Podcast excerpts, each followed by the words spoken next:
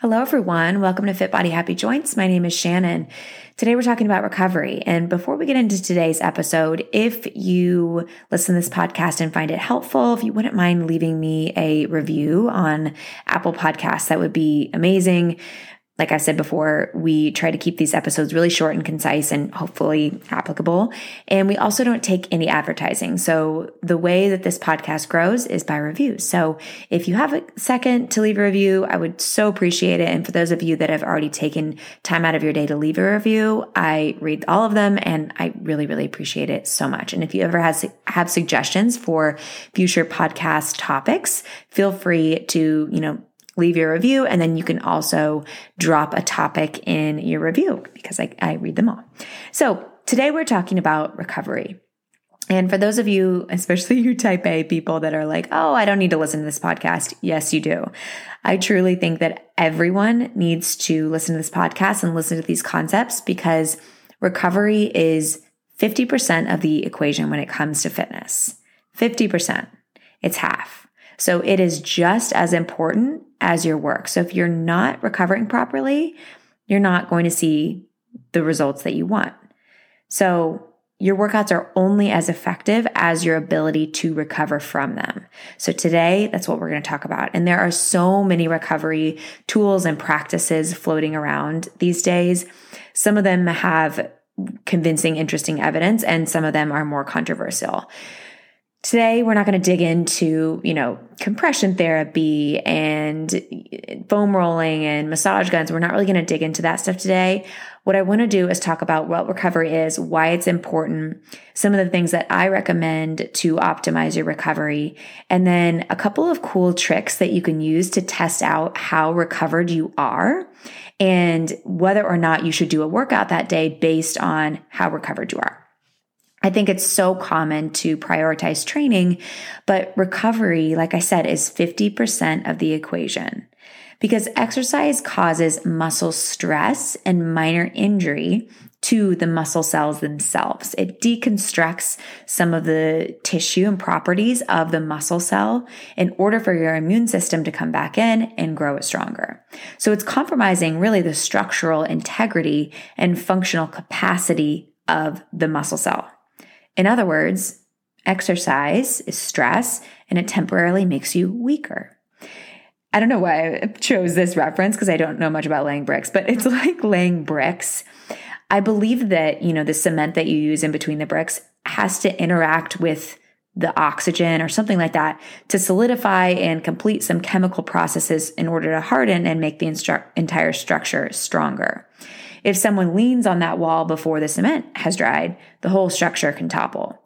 But when you've given that cement time to, firm up, complete its chemical processes, then the whole structure becomes stronger.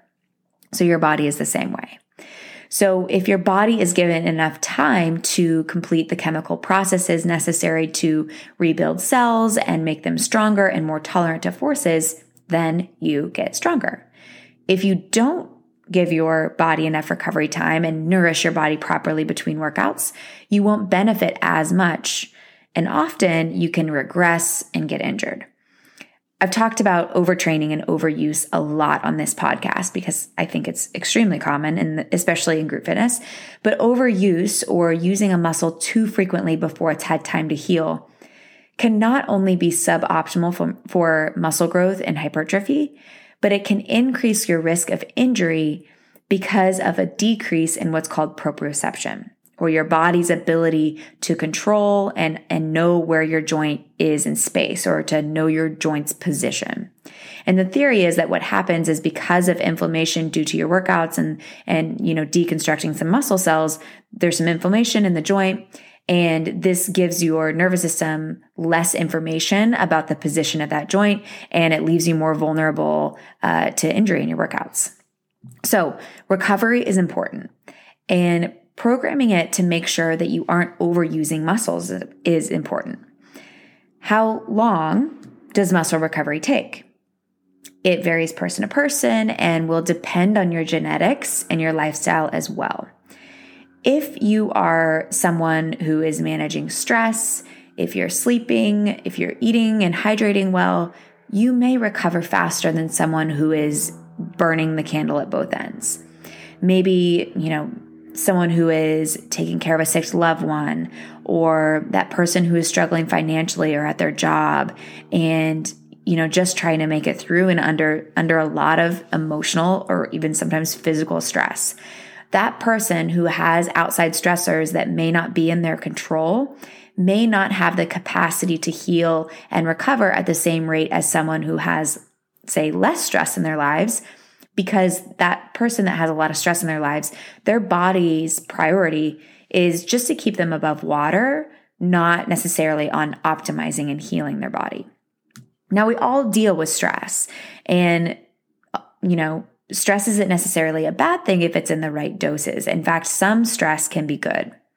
But this is where it's important to decide if there are things in your lifestyle that you can modify, like if you can improve your sleep, if you can improve your nutrition, if you can improve and manage your stress.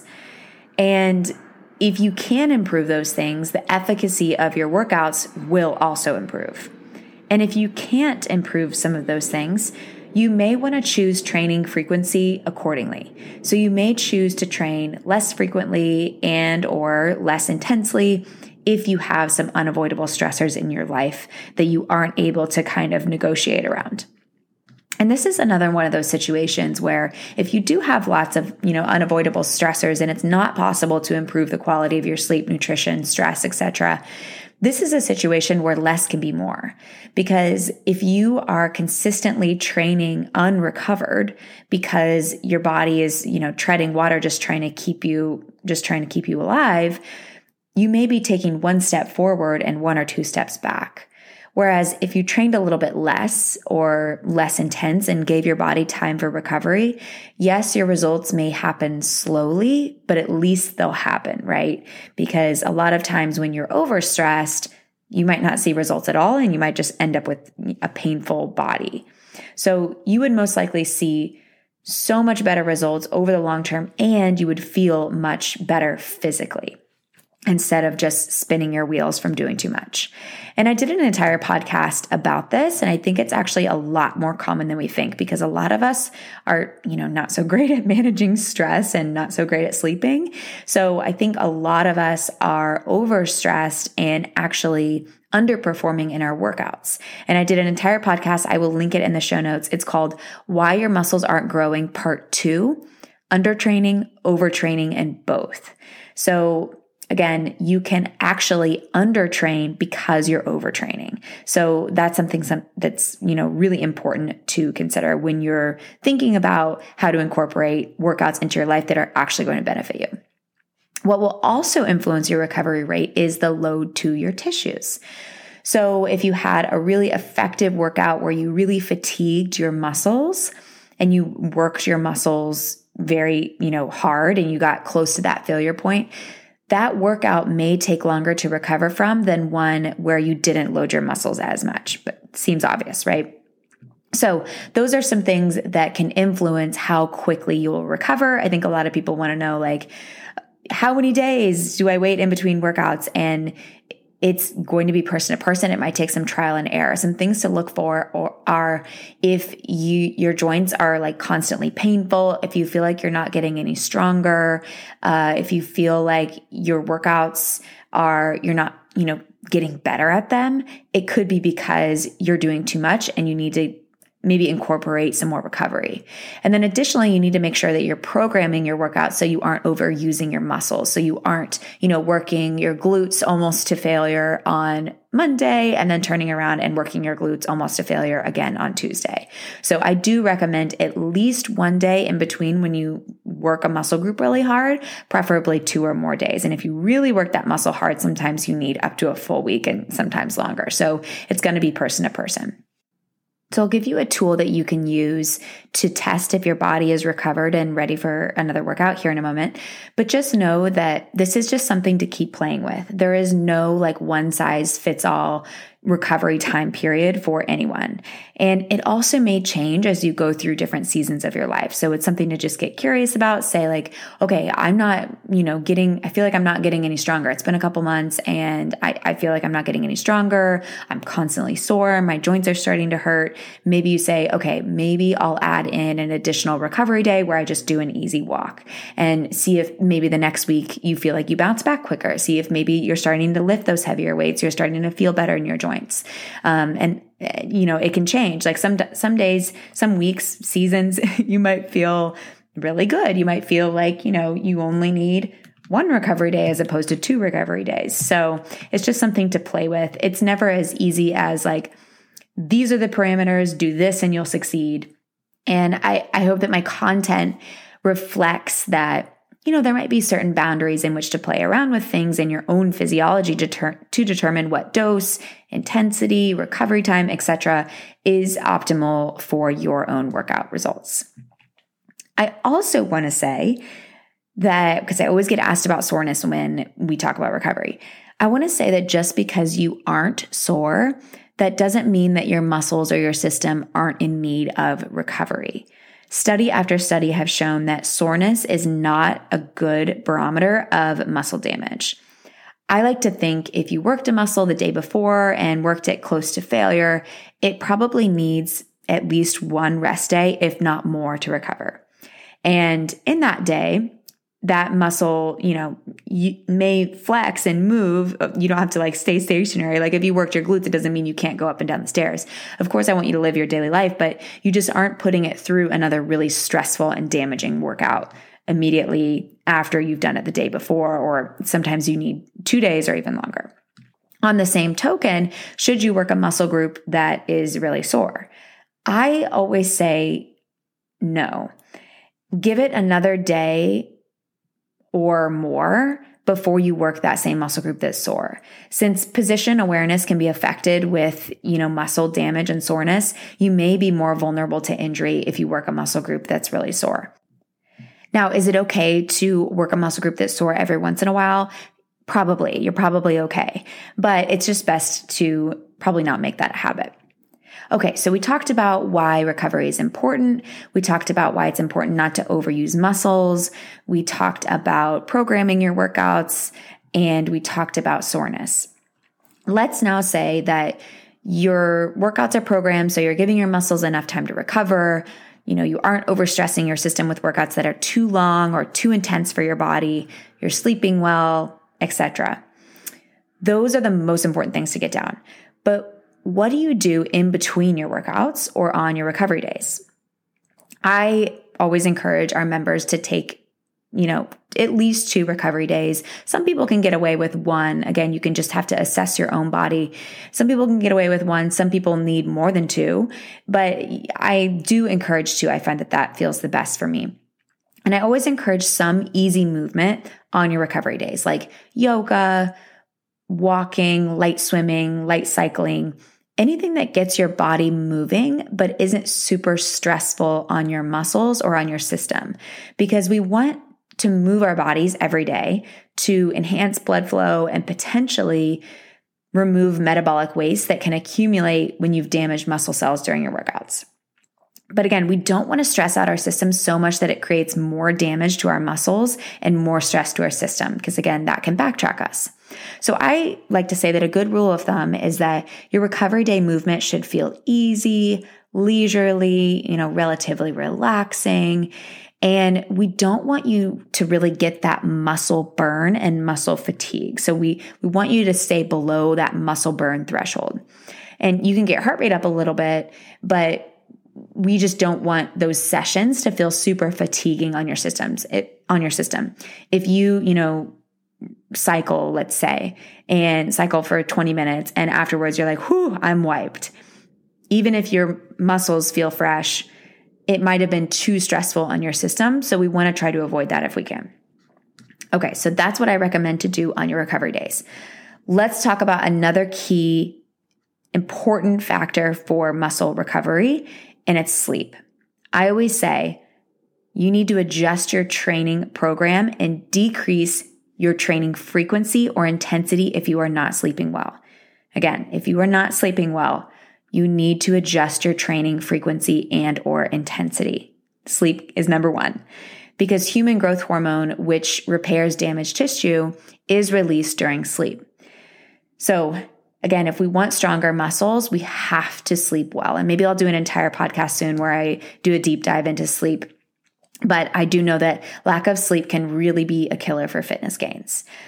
So if it's like, okay, I'm waking up at 5 a.m. every single day, I'm only getting 4 hours of sleep, but I'm getting my workouts in every day, I would honestly rather you get more sleep and less workouts. I think that those workouts where you're sleeping better, but you're doing fewer of them are actually more productive than the workouts where you're doing a ton of them. You know, you're getting it in every single day, but it's cutting into your sleep time. Okay, that's sleep. And obviously nutrition is important for recovery as well. And I interviewed Catherine Andrew about she's a functional registered dietitian. I interviewed her on the podcast about how to eat following exercise for muscle recovery and gains. And I will link that podcast as well in the show notes. Okay, so lastly, let's talk about a little test that you can do to see if your system is recovered and ready for your muscle fatiguing workout.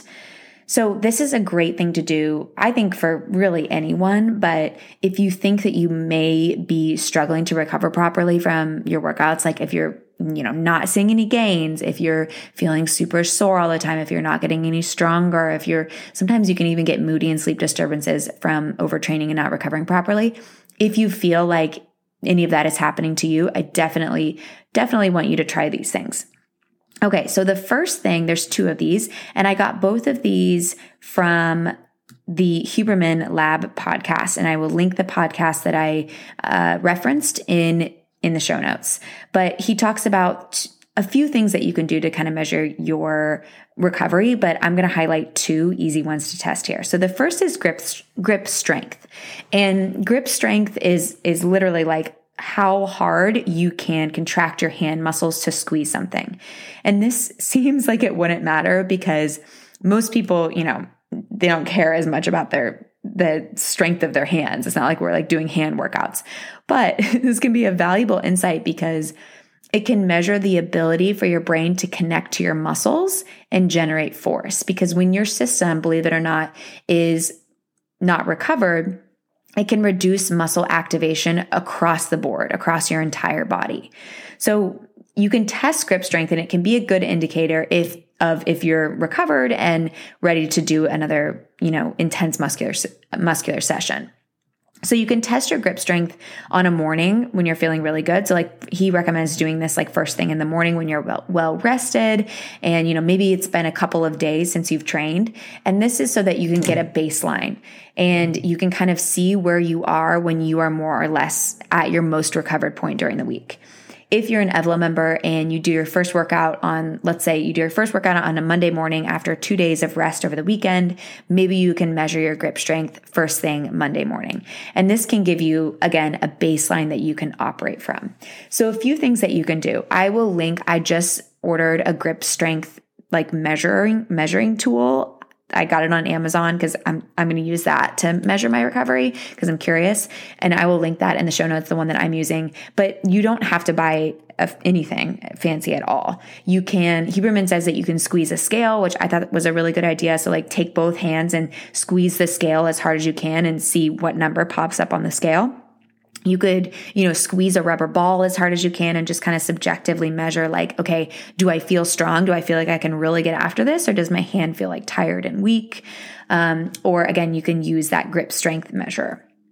And we're not necessarily looking for any number, although I do think that there are reference numbers you can look at, but I kind of just want you to compare yourself to yourself. So if you're noticing that you're progressively getting weaker throughout the week, or you're progressively getting weaker throughout the month in your grip strength, it could indicate that you're doing too much and need to take out a workout or reduce intensity of a workout. Or maybe it means you need to prioritize sleep, or maybe it means you need to change something in your nutrition. And you don't have to get overwhelmed about everything you need to change, but just try one thing, wait a couple days, see if that helped your recovery.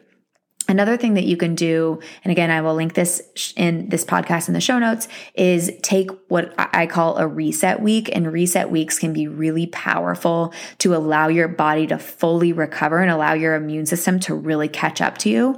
And that can actually make your workouts then more effective, because now you're fully recovered, your muscles are fully healed, and a lot of people end up going up in weight after they take a reset week. So that could be something that you could do as well. And again, I will link that in the show notes. So if you want to learn more about that, you can. Okay, so that's the first thing that you can do to test your recovery. And what I plan on doing with this is it just came in the mail today, so I haven't done it yet, but I plan on measuring my grip strength, first thing Monday morning, and then I'll probably measure it every day of the week until Friday. And what I would like to see is that maybe, it goes down a little bit, like by the end of the week, by Friday, and then I want to see it ramp up again the next week. So we don't want to see it like really, really crash. So let's say if I do my Monday workout and Tuesday morning, it like totally crashes, but I'm supposed to do a workout on Tuesday morning. Well, maybe instead of doing my usual upper body workout, that's like really fatiguing on my muscles, maybe instead I'll just take a walk or take a yoga class or something like that. So this can be really helpful for you to determine, like, on demand, do I need to insert another recovery day here? So that's grip strength. And then another thing you can test is, and this is all from Andrew Huberman's podcast, is what's called the carbon dioxide tolerance test. And this measures your capacity to engage your parasympathetic nervous system via mechanical control of your diaphragm.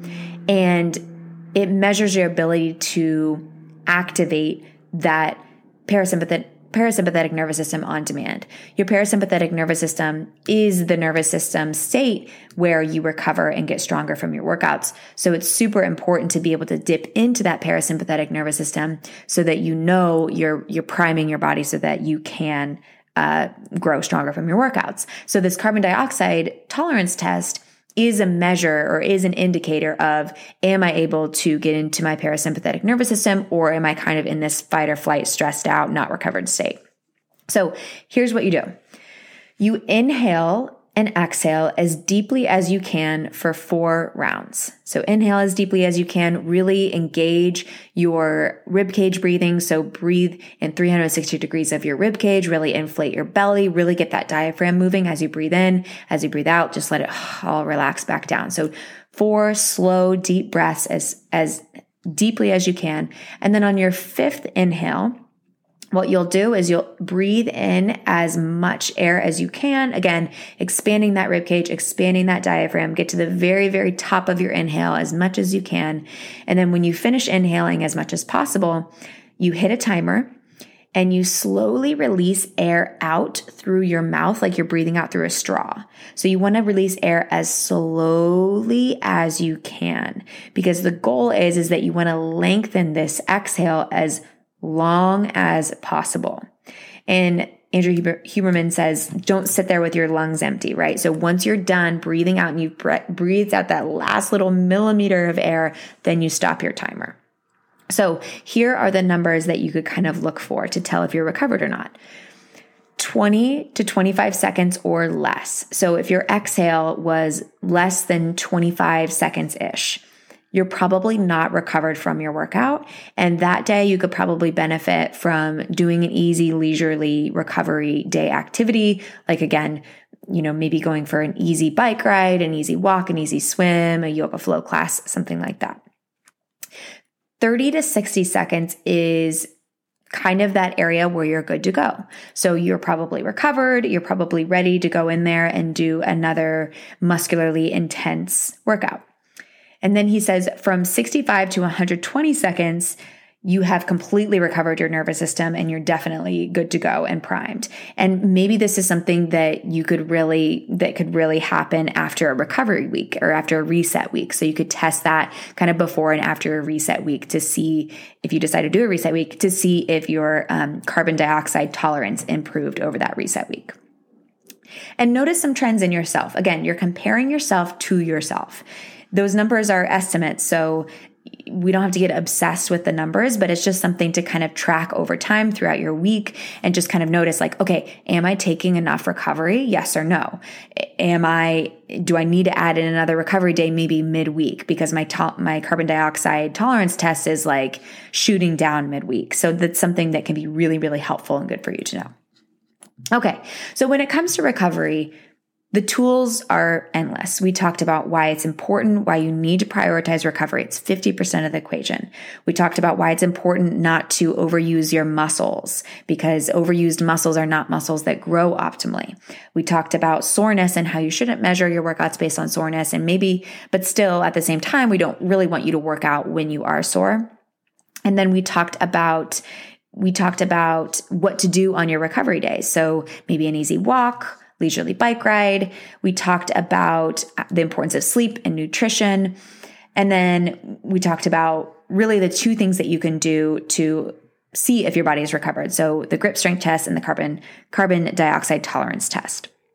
So again, the tools are endless when it comes to recovery. And I know I'm going to get asked my opinion about foam rolling or compression or massage, And truthfully, I laid out exactly what I do and recommend when it comes to recovery.